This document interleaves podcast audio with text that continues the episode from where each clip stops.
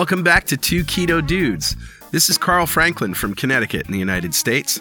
And in February 2016, I put myself on a ketogenic diet to take control of my metabolism.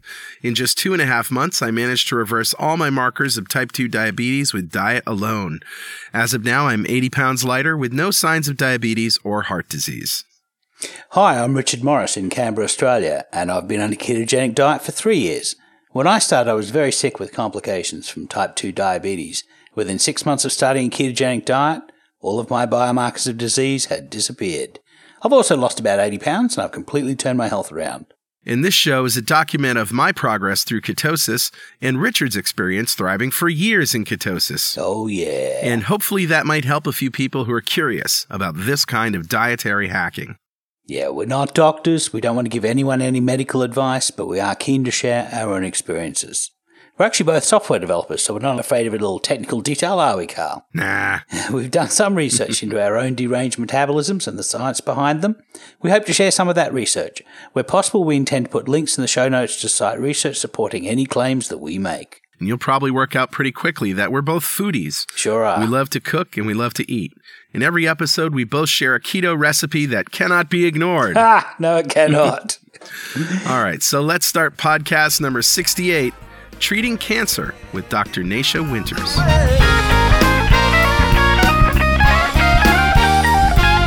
So, Richard, do we have any corrections or apologies from last week? yeah, I have a big apology. Namely, Yeah, that there was no last week. That's right. Yeah, we missed a show, weekly show for the first time in what, about 17 months we've been doing this? Yep, yep. Yeah, so it's it's conference season, and we're both spread very thin doing conferences as well. We're also getting ready for Keto Fest and the the Keto Road Trip. Keto road trip. Oh, yeah. Yeah. We're taking the two keto dudes on the road the week after Keto Fest from Tuesday, the 18th of July in New York to Saturday, the 22nd in New Orleans, mm-hmm. and all points in between.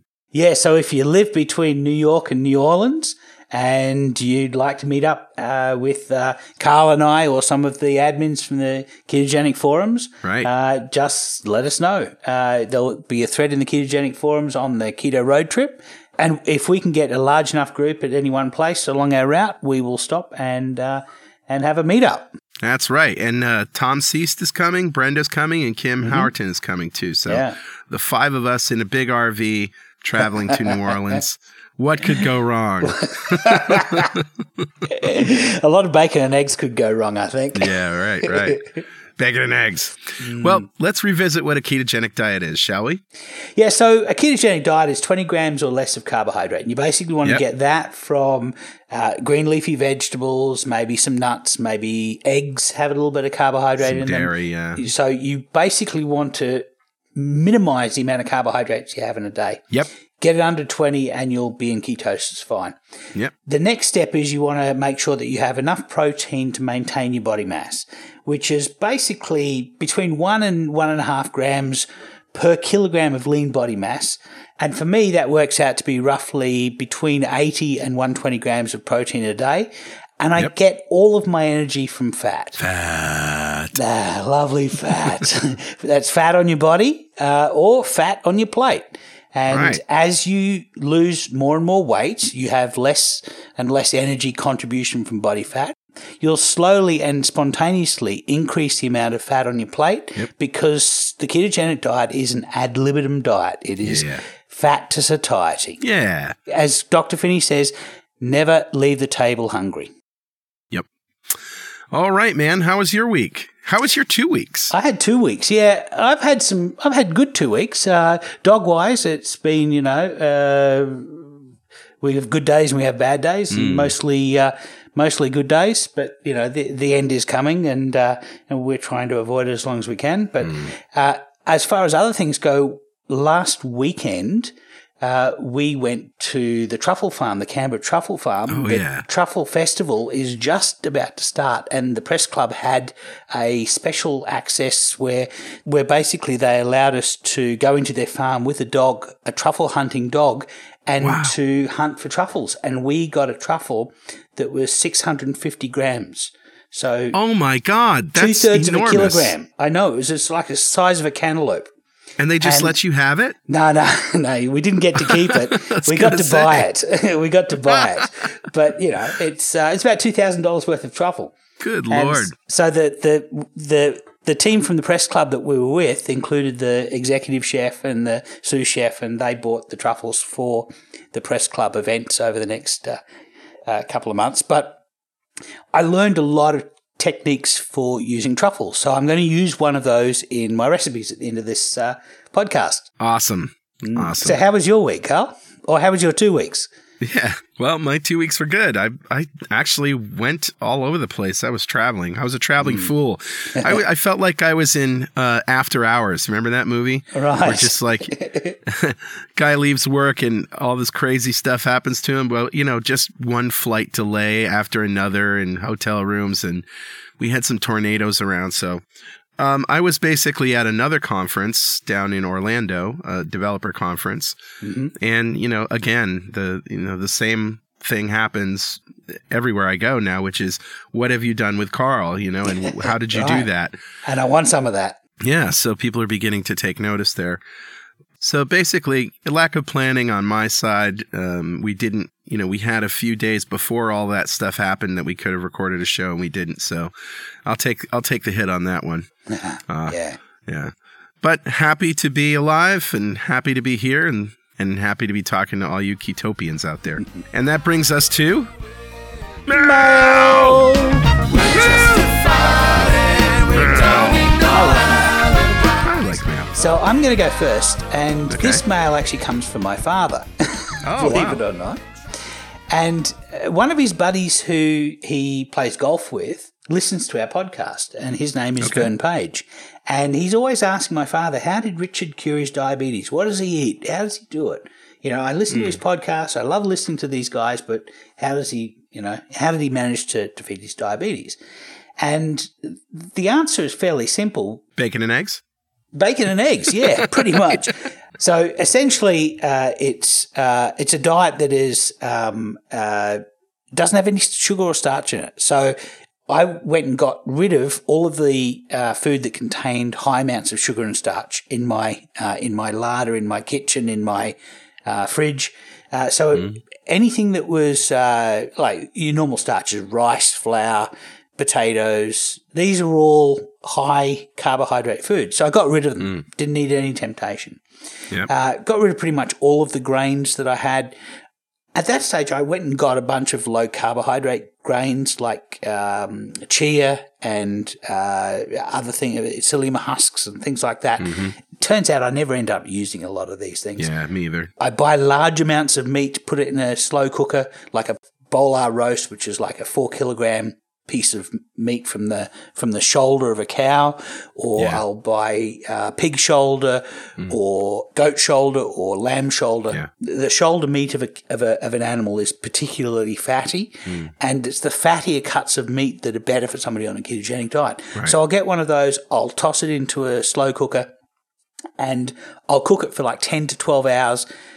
Maybe I'll have a little bit of water in there or a little bit of stock that's left over in my fridge. I'll throw in some vegetables like, you know, a bit of smash, smash some garlic and add some herbs like, um, if it's lamb, I might put a bit of rosemary in. Yeah. Um, if it's beef, I might put thyme in. If it's chicken, I can put parsley, sage, rosemary and thyme, you know. Yeah, right, sure. And basically, uh, so I slow cook meat and then pull it off. When it comes off the bone, I use a couple of forks and I pull it all so that that meat then turns into um, threads that soak up the fat that, that rendered out of the meat. So, uh, and I, I bag these up uh, about 200 grams uh, per bag and freeze them. And so I'll take that meat, which is a very fatty meat, flavorful because it's been cooked for 10 to 12 hours. Right. Um, out of that four kilogram block of uh, beef, um, I'm going to make 40 meals. Yep. And they go into the freezer. And so basically, I pull out uh, uh, about 100 grams of, uh, of meat in a meal, each for Julie and I. So the 200 gram bag uh, will go between the pair of us. And then I'll add something like, you know, cream spinach or um, uh, maybe scrambled eggs, or Mm. there's lots of things that you can add to uh, pickled cabbage, Yeah. um, uh, kimchi. These are all things that are fairly low in carbohydrate. Fennel salad. Fennel salad's one of my favorites. Yeah. Yeah. So these are all things that are very easy to make up and, and add into a meal. Yeah. Um, but I'm not eating any sugar or starch. I'm not eating um, any sweets, and I, I find certainly after a couple of months, I didn't feel like eating those foods anymore. Right. Now, if you're really struggling and you just want to go to a store and buy some food that is ketogenic, you can go to McDonald's and just eh, get get a Big Mac and throw away the bun. Ask for it without special sauce and, and maybe get some mayonnaise. Yeah, here's what I do at McDonald's. I get two triple cheeseburgers, extra cheese, add bacon, but plain otherwise. And throw the top and bottom buns away Mm-hmm. and use the the bottom patties as the outsides, you know, Nice. flip them over and Yeah. use the wrapper so you don't grease up yourself too Mhm. much. And you know, that's that's a good lunch. In, in an emergency, that's a decent meal. Absolutely. Yeah. So it's just a matter of modifying your diet. And uh, after a while, it becomes second nature. And you get to where Carl and I are, which is really lazy keto. We just Yeah. eat what we want to eat. None of the food in our, in our house has uh, sugar or starch in large amounts Right. in it. And um, we've got a couple of set recipes that we go to a lot of the time, but bacon and eggs is delicious. And there's Yeah, like right. there's like hundreds of different ways that you can cook eggs and bacon. That's right. Add a little cheese. Yeah, absolutely. So that's that's my mail. What do you got, Carl?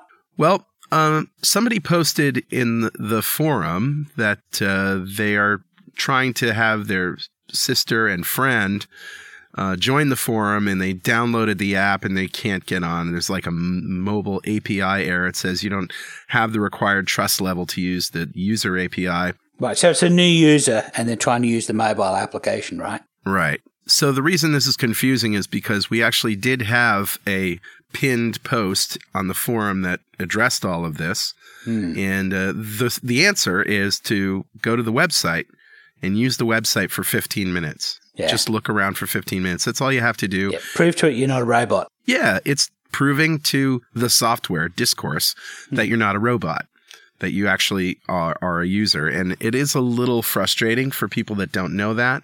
Hmm. But once you're on the forum for 15 minutes, then you can download and run the app, Discourse, hmm. and log in Yeah. and then take it from there. Another problem with the forum, which is why we had to change the pinned post, was that we recently upgraded from the standard uh, package because we pay for discourse, right? Yeah. Yeah. To the enterprise level, which is multiple forums and a lot more features and more admins and all of that. And in doing so, a bunch of people lost their passwords or lost the ability to log in. Yeah, their passwords were no longer cached by the browser, so they had to enter them in again. And if they didn't remember what they were, then they'd have trouble getting back in. Right. So we basically have to tell people, you know, that say, I forgot my password, reset it if you don't remember it. And there you go. But we, we lost some people that day, didn't yeah, we? yeah, we did. Yeah, I mean, we had to upgrade to the enterprise because on this the plan that we were paying for, uh, we were getting like a uh, hundred thousand page views per month, and we were getting something like a million page views per month. And so they Right. were tapping us on the shoulder, saying, you know, you guys are, uh, starting to get a bit bigger. So we had to go to the enterprise level, but that's okay. It- you know, it, it, it, it, it just means that some of the people who had passwords cached in their browser uh, will have to re-enter that in once. So uh, I'm sorry Right. about that, but it but it means that we've got much more features in the uh, product, and we'll be rolling those out over the next couple of months. Absolutely. So watch for all that stuff. Mm, yeah. Well, Richard, I'm really, really excited about our guest today, aren't you? Yeah, absolutely. Yeah. Uh, Nasha Winters, Dr. Nasha Winters, welcome to Two Keto Dudes. Right on. It's a pleasure to be here with you guys. I love following you. So thanks for having me on today. Well, thanks for being here. Um, tell us just a little bit about yourself. Obviously, you've been you're an oncologist and you treat cancer with a with all sorts of things, but including a ketogenic diet. Tell us about it. You got it. So I've been in uh, in the realm of naturopathic oncology for about the last ten years directly. Um, though I'm 25 years out from my own stage four terminal cancer diagnosis, and thanks to 20 wow. exactly so 25 years of studying this for myself, just to keep myself alive, as well as tens of thousands of patients, I have worked really hard and been a huge fan of the application of um, changing the metabolic uh, process within the body to change how cancer responds in the body. And one of the key tools that I use for that is a ketogenic diet. And so I learn and study and listen to everything ketogenic and ketosis, and the field is growing exponentially. And you guys are at the forefront of bringing it to the masses. So we've all heard that, you know, tumors thrive on glucose and uh, they can't use ketones for energy. So it's kind of a no brainer that if you lower glucose in the blood, you're starving cancer cells they die is that is, is it that simple it, it's it, in some ways it's that simple although what we're finding um, as we're finally starting to fund and create some research around this we're finding that the ketogenic diet itself really enhances conventional therapies. So it makes things like radiation more effective without the side effects. It induces um, apoptosis, so programmed cell death of the cancer cells. It lowers inflammation. It changes hormonal communication in the body.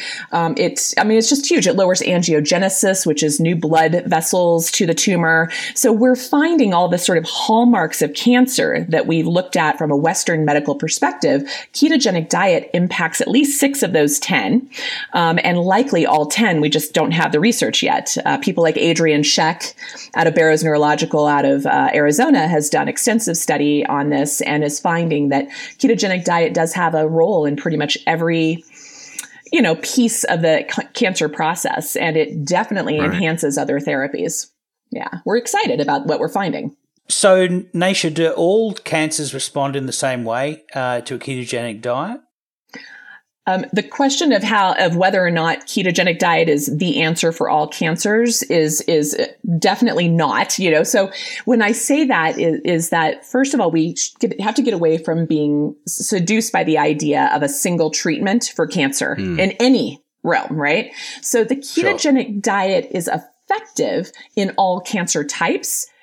But as far as having a true cytotoxic direct cancer kill, there are certain cancers that are going to be more responsive than others. So we can use this as a great tool of support in all patients with cancer, but the cancers that are really metabolically active, such as brain cancers, um, a lot of the pelvic, you know, gynecological cancers, certain types of colorectal cancers, and non-small cell lung, as well as pancreatic cancers, tend to be very um, metabolically active. They love to use sugar as a primary fuel source, and so those cancers tend to have a really excellent response to this um, application. That's very important to know. And also, probably the next thing that's on our listeners' minds is how what what is your success rate? I mean, how have you been able to um, rise above the laws of averages? Well, weirdly enough, you'd think in, in a, as a naturopathic doctor that the majority of the people I see are people who should be kind of that I'd be kind of preaching to the choir. You know, you'd think I'd see kind of the hippy dippy granola types who are already pretty akin to the concept of alternative medicine or preventative medicine. However, mm. with the field of oncology, that's absolutely not true. The, the majority of the patients that find me, that seek my services, are people that have already been failed by conventional therapies, not just once, but often multiple times. And they've basically been sent home with no other options, and most of them are on hospice or at the end of their life or really having severe side effects of their treatments and looking for additional support. So the vast majority of the people I see, probably 90% are stage four end of life cancer patients. So mm. when there's not much hope given to them, they're looking for some support. So typically at that stage, the survival rate is less than 5% at five years, right? So not a good prognosis from a Western medical perspective. However, when I look, depending on the tumor type and the person and their ability and desire to do all it takes to change, because it takes a lot when you get to that stage to overcome something like this.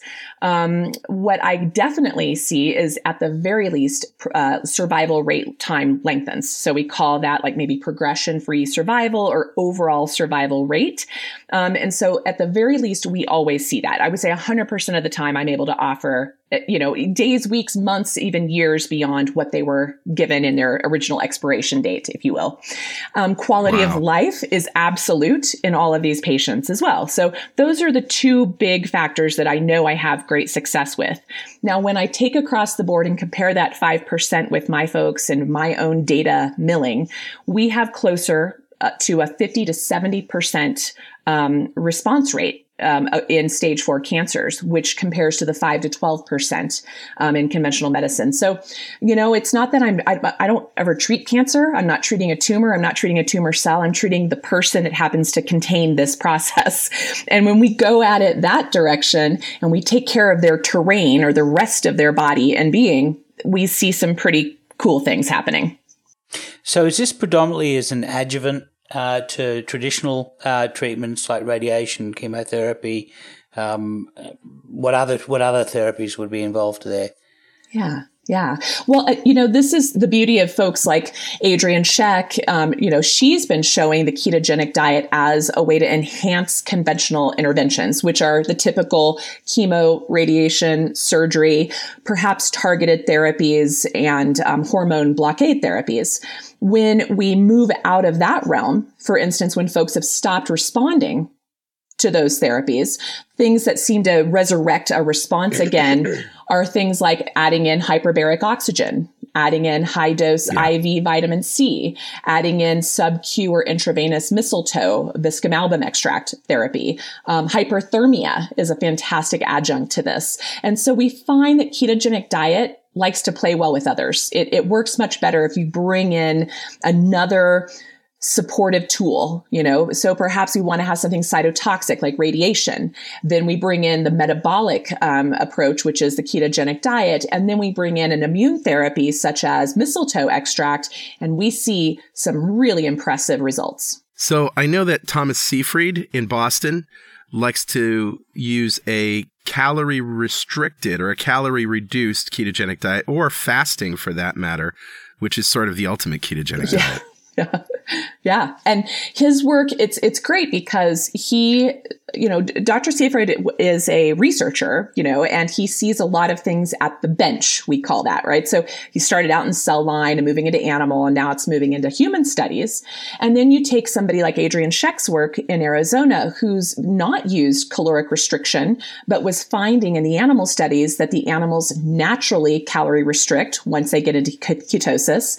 And I'll tell you, as someone who works at the bedside, bedside with the patient, people tend to calorie restrict naturally because when you're satiated by all that fat, you don't eat as much. So it's sort of a natural evolution, if you will, of how we are self-regulating um, with our with our food choices. And then folks like Walter Longo, the intermittent fasting guru in research world, He's even shown that the real issue why chemo has probably worked as well as it has in the past is because people naturally caloric restrict because they feel like such utter crap.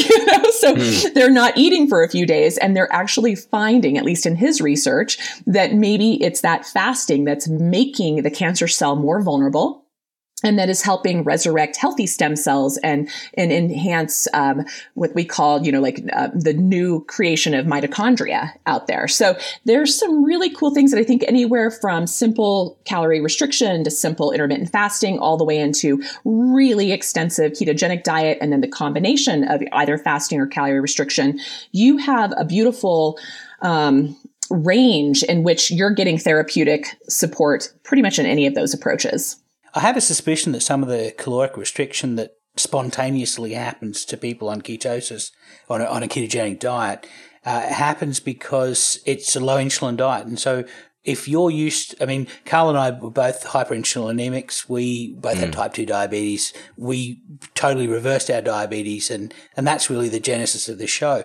But um, right. the part of the uh, function of the ketogenic diet is it really dials down your insulin. And for people who are hyperinsulinemic, that means that their access to their body fat, uh, that they basically have access to body fat. And so their body fat is contributing more energy to them during the day.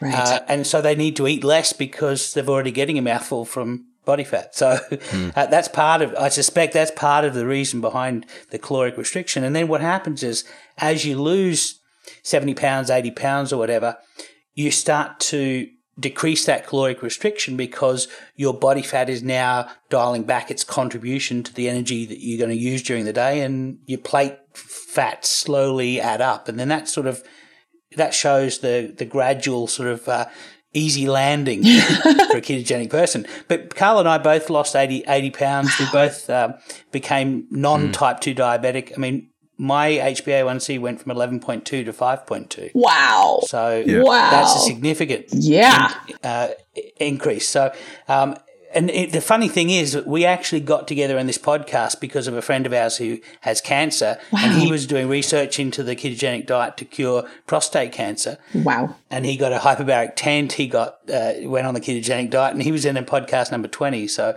And he refused radiation and chemotherapy and the surgery that would have, you know, made his sex life bad. He, no, he, he had the excision. Uh, he had the, the cancer removed, but he didn't have his the two nerves that they wanted to to sever. He Yeah. he chose to have the more complicated surgery that didn't sever those nerves. Right on. And he's had full function, full full um, function of uh, urogenital function. So he's- Excellent. He's, doing wonderfully. Beautiful. Uh, so we heard about Andrew Scarborough. We haven't had him on the show, but we heard about him. Get him on. Yeah.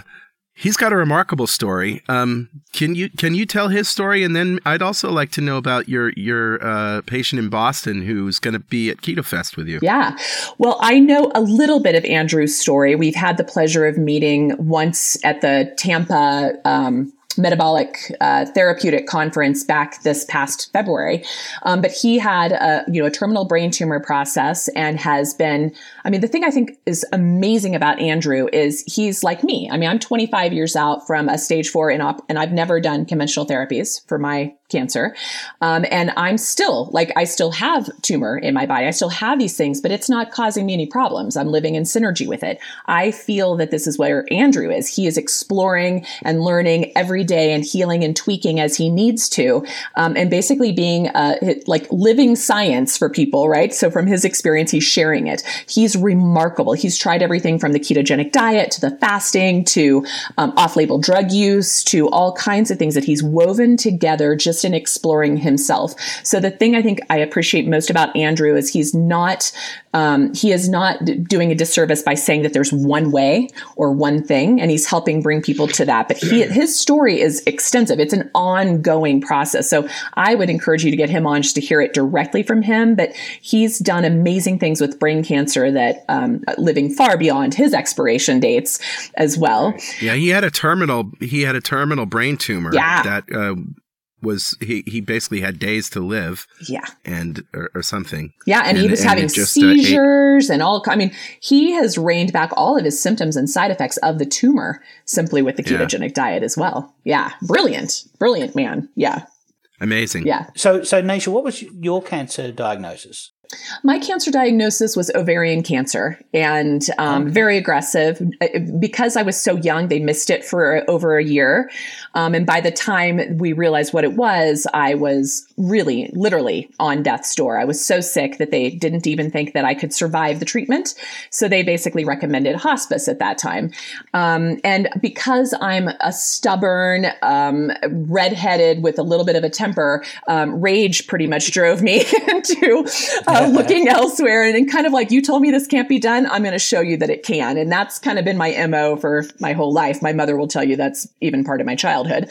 Um, so, but that's where I'm still working with this. And I've worked a lot with ovarian cancer patients and pelvic floor, you know, you know, endometrial, uh, peritoneal cancers for years and have had really good success with, at the very least, low carbohydrate, high fat diets. And then in many of these folks, taking them into deeper ketogenic diets and intermittent fasting processes with really good success because they are insulin tanks. Like they just, when you guys talked about your insulin story, insulin growth factor is what I test in all of my cancer patients, all of them. We test at the be- beginning and we test throughout, and we can watch as the tumor process stabilizes and shrinks and starts to go into remission, that insulin comes down. Insulin growth factor, hemoglobin A1C, and the fasting insulin. It is key. Um, and then, of course, we have the PET scans to show that that FDG uptake, that uh, radiated, you know, radiation um, glucose uptake lowers as well. So we're seeing definitive data showing us that we're getting somewhere by just like you used earlier on, Carl, starving the cancer of one of its one of its favorite food sources. Yeah. So tell us about Matthew, your uh, your patient in Boston who's going to be at Keto Fest. So Matthew stumbled across me on a few ketogenic forums, um, and I think, if memory serves, he heard the story of one of my other patients that is very out there and does give permission. Her name is Allison Gannett, and she is also someone who had a terminal brain tumor that in August will be four years out, with remnants of mm-hmm. the tumor still intact. Refused any other treatment, was given. Um, just a few months to live.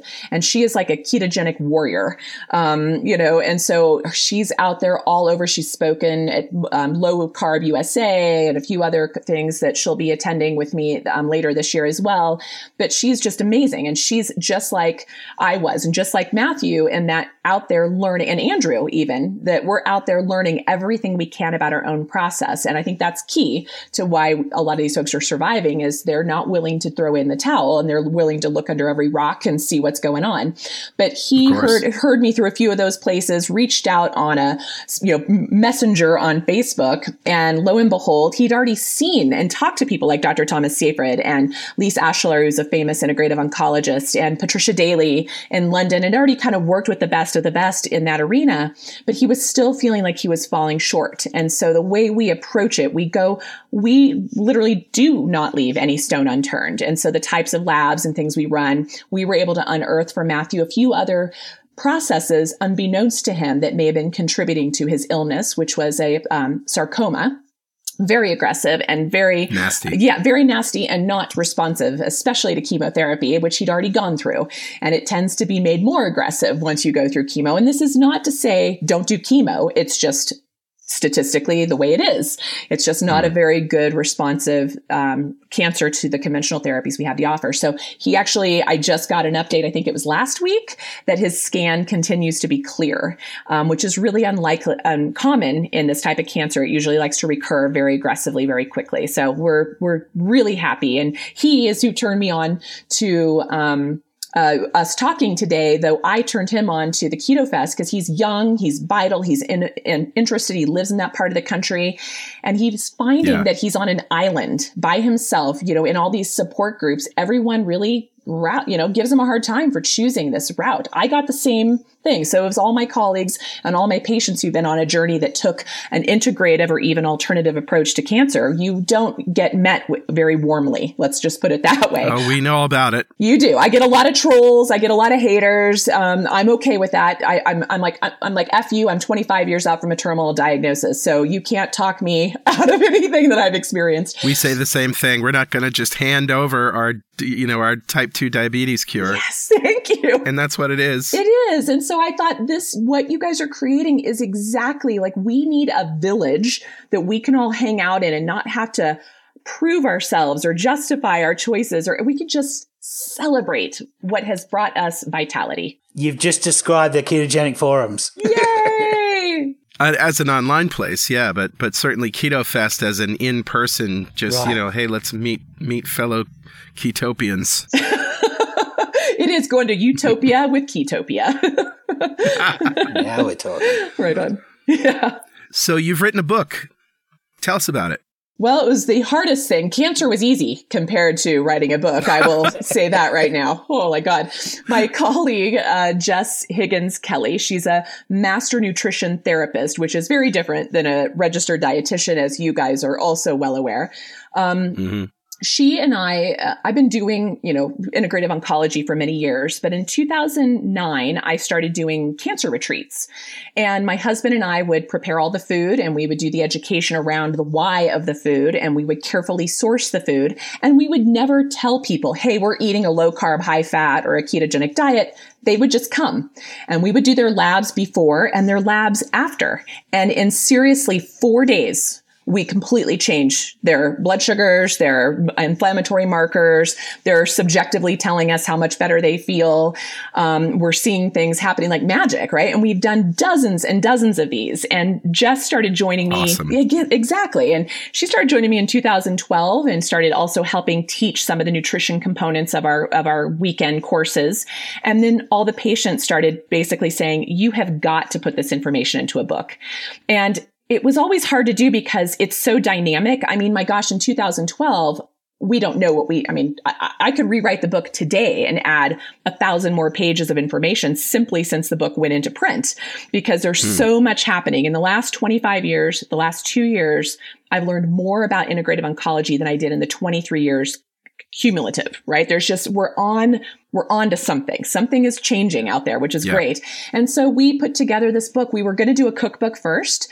And our editor at Chelsea Green Publishing said, whoa, you guys have four books here. This is crazy. Start with um, the why behind this is more important. And we did. We created kind of how we approach and assess and think about the body, the terrain, and how to start to change it from the ground up. And we're thankful we did that because in the last year or two, a lot of our good friends and colleagues have come up with some great ketogenic cookbooks. So we were happy to have more of the behind. So they're grateful to have the education for their patients. And we're grateful to have some more recipe ideas. But this book is, um, we're pretty proud of it. it. It really helps people really start to understand there's a lot more than meets the eye on how you must look at and at, um, attend to your body on a regular basis. And what's it called and where's it available? Okay. The book is called The Metabolic Approach to Cancer. And our subtitle, I always have to look because it's kind of juicy. Um, inter- um, integrating deep nutrition, the ketogenic diet, and non toxic bio individualized therapies. Um, it is available right now. It just literally got shipped last week and started to land in bookstores around the country. It's now available on Amazon, both in hardback as well as Kindle. It's available on Barnes and Noble and, of course, your local um, bookstores. And um, we're very proud of it. In fact, it launched, um, it kind of hit its number one in its category um, in several categories wow. on Amazon. And the, Amazon actually ran out twice already. And now they're hoping to uh, be avoiding that problem. So we're very proud. It's been well received. Congratulations. Yeah. I can sum it up in three words bacon and eggs. Yeah. And, and, but clean bacon and eggs. So let's put that, let's qualify because I am oh, a real, okay. I'm a stickler for quality. Um, because you really do, as, as my colleague Jess says, if you're eating industrialized, farmed, you know, CAFO produced meat and dairy and eggs, you're eating four legs, a, a four legged Superfund site. So you do have to really be careful. And that's what we go further. And we, even in our keto world, we have folks say, oh, it's not, I'm telling you, you guys, I look at the labs of someone who's eating uh, corn fed and finished cows to cor- uh, grass fed and finished cows, insulin growth factor is a night and day difference. You can see that it's much harder to lower the blood sugar in people eating corn fed animal than they are grass fed. So those are wow. some compelling, you can see the data thousands of times over. So I might be upsetting a few folks out there, but it's just a harsh reality. Now that works for us. Yeah, I tell people that you get the first the first eighty percent of the way you're going to get by going low carb, high fat. It's the final twenty percent is you know your food, food purity. I make my own bacon out of uh, out of grass fed uh, pork bellies, and I make beef bacon as well, which is delicious. Wow, coming to your house. well, nice.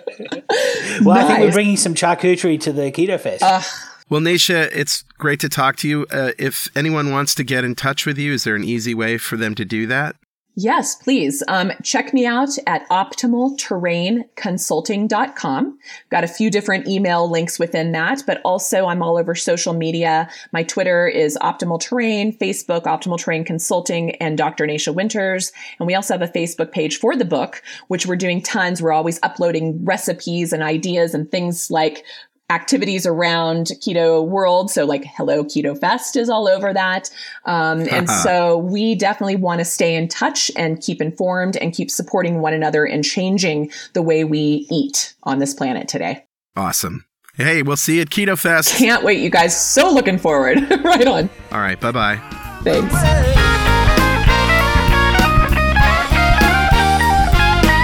Wow. Yeah. It's stunning to hear somebody, uh, you know, an oncologist having all this success. Especially somebody who's had a terminal uh, diagnosis of their own. I mean, that's Yeah. really what got us involved in this whole thing. Was we had. I mean, I, I my diagnosis wasn't terminal except for my toe. For my toe, it was we're going to dis, we're going to disassociate you with the rest of Richard. So you know, um, well, it's great to hear that uh, that somebody out there is really paying attention and helping people. and helping people, and we hope that it just continues to get better. So give her your support, people. Mm-hmm. And with that, I think it's time for Recipes. oh I my my. recipes. So my recipe this week is from uh, from Damo, who's the the head chef at the Canberra Truffle Farm. And in fact, I've got a couple of recipes. These are all ways to use truffles. Now, so you probably know that truffles are very expensive. That's the one thing that everybody knows about them. And Yep. between uh, two to three pound truffles can sell between two thousand and two and a half thousand dollars. Oh, yeah. Um, and in fact, the exact price is is often not disclosed because people are buying this massive big truffle as a vanity thing. You know, it's a little bit like uh, buying the world's largest diamond. But so They're mushrooms, basically, right? yeah, it's a, a mushroom that grows under the ground, and the odor of these things is quite distinct. Now, we Yes. went on this truffle farm adventure, which I spoke about before, and I was actually five days fasted. Oh, Now, I've spoken before about how I get smelling superpowers when I'm fasted. wow. I could smell the truffles as we were coming close to the tree. And in fact, the dog found a truffle that was a bad one and didn't get rewarded. And I knew it was a bad one before the dog was even starting to, because you can smell it's like a, That's crazy. a bad truffle has a smell of ammonia and sort of like a fishy smell. And, Oh, wow. Uh, it's like a cat pee kind of smell to it. Yeah. And it was really offensive. Yeah. But, um, so, so uh, around these trees, there's little mounds you can see that may or may not have a truffle in them. And when you start digging them, the smell of it in the soil actually comes up. And if you grab a trowel, even if you're not fasted and you have, you know, a blocked nose, if you go- grab a trowel of this dirt up to your nose and you smell it, it's a distinct truffle flavor. Or aroma. Uh, so anyway, Yeah. this truffle recipe uh, or this series of truffle, truffle recipes are really techniques for making what is an expensive ingredient go a lot further. And one of these ways, which I found fascinating, is making truffled eggs. Ooh. Yeah. So what you do to make a truffled egg is that you get a truffle uh, that that has uh, an exposed surface. So you don't want the. Uh, it's a truffle maybe you've shaved a couple of times. Okay. Okay. So truffles normally, uh, it's a it's a ball maybe the size of a small golf, it may be a little bit smaller than a golf ball. That's sort of- Okay. and maybe you shaved it a couple of times and it has an exposed surface. Put it in a sealed container with whole eggs with with their shells on and everything. The aroma, Really? yeah, absolutely. The aroma permeates through the eggshell because the eggshell's a semi-permeable membrane, Huh. and it actually gets into the white of the eggs Wow. some of it will get through into the yolk, but it basically permeates over time. Now, the, Damo, the, the chef, has actually worked out that the uh, the truffle smell is best at about three days. Two days is not quite enough, and four days it's gone. It's gone way too far. So it, it's just basically Okay. at three days. So basically, you want to you want to take fresh eggs, maybe put say four fresh eggs in a Tupperware container with a lid. Put a, a piece of truffle in there. Put the lid on. Put it away for two to three days. Then take hmm. the eggs out and just put them in an egg container in your fridge. Okay. They're now truffled eggs, and you can make whole egg mayonnaise with them. You Oh, can yeah. make yeah, scrambled scrambled eggs. I mean, truffled eggs are, are Now, extremely what good. if So- I don't have the means or the the cash to buy a truffle? Can I use truffle oil or truffle powder, things like that? No, and the reason for that is that the truffle oil is actually has no truffles in it. What? According to the guys at the truffle farm, uh, in about a year's time, you won't be able to buy truffle oil because it's a, it's it, there's a big court case about it. It's a, it's a Oh, fraud wow. because because it's actually uh, they to to make it they use these things called Chinese truffles, which are a different species of mushroom that has a totally almost an, an inert odor. And so the the little specks that you see in the bottom of the truffles, actually these odorless Chinese truffles. And then to get the odor, they add um, chemicals that uh, that produce a truffle-like aroma. Oh, that's terrible. Yeah, I know. So so truffle oil won't won't help. You really need. And, and you can buy like half. You can buy powder though, right? You can buy powder, and that and some powder is Chinese truffles, in which case I wouldn't bother. Uh, but some powder is French truffles. You're basically looking for Perigord black truffles, and there are actually white truffles that are that are even better. So um, you can buy a truffle for you know uh, uh, 50, 50 bucks for a small little truffle ball. Yeah. Shave one side of it, put it in with the eggs, and you can just reuse it over and over again. Oh wow. To re-expose the truffle, you basically shave it with a microplane over the top of your scrambled eggs. So you Yeah. Make scrambled eggs with your truffled eggs, and then you shave it with the microplane over the top. That's one technique. I've got two other techniques very quickly. One is to um, shave truffles into butter and then cook with the butter. Oh. So you put it into butter and into and leave it at room temperature for a couple of hours for the smell to permeate through into the butter, and then you cook with that butter, and mm. everything tastes like truffles. Truffle butter. Yeah. The other technique is you can actually make a truffle puree by using Jerusalem artichokes, which, as you know, the starch in Jerusalem artichokes we can't digest, so it's like a free carbohydrate, right? Right. And what you do is you you you steam J- Jerusalem artichokes, cut them in half, scrape out the insides, and add shave a little bit of truffle over the top of that, of the insides of the steamed Jerusalem artichokes, and then um, uh, blend them up with a little bit of cream, and that's your that's your. It, it it doesn't taste like Jerusalem artichokes. It tastes only of truffles because Wow. and and Damo explained to me that Jerusalem artichokes are very good at picking up the flavour of truffles and and extending it. So it's Wow. a, use a very little amount of truffles and you have a very truffly meal. So so Wow. uh, and the shell on the outside of the Jer- Jerusalem artichoke you can just fry. And I'll put a photo on the ketogenic forums and put a link to the show notes of this meal that we had, which was a sous vide steak sitting on top of a puree of this Jerusalem artichoke, which tasted only of truffle. So is it almost like a mashed potato consistency? It, it's like a mashed potato consistency with a steak sitting on top of it, Yeah. and then we've got this little shell of the Jerusalem artichoke on the top of that. And Wow. the, I tell you, this that this mashed potato that's made from Jerusalem artichokes, we can't digest the the, the starches in it. Sure. So you know, um, it's like a free carbohydrate, and it, Hmm. it's like mashed potato that tastes of truffles. That's amazing. And it used a very small amount of truffles. So that's it's really three recipes in one. I apologize. that's for quite all right. So many res- recipes, and it used an expensive ingredient. So I, I expect that not a lot of people will, will get it. But if you ever do get access to Perigord black truffles, this is what you want to try with them. Well, I have a feeling that nobody knows the truffles you've seen. So, Mm, yes. dear. Oh, sorry.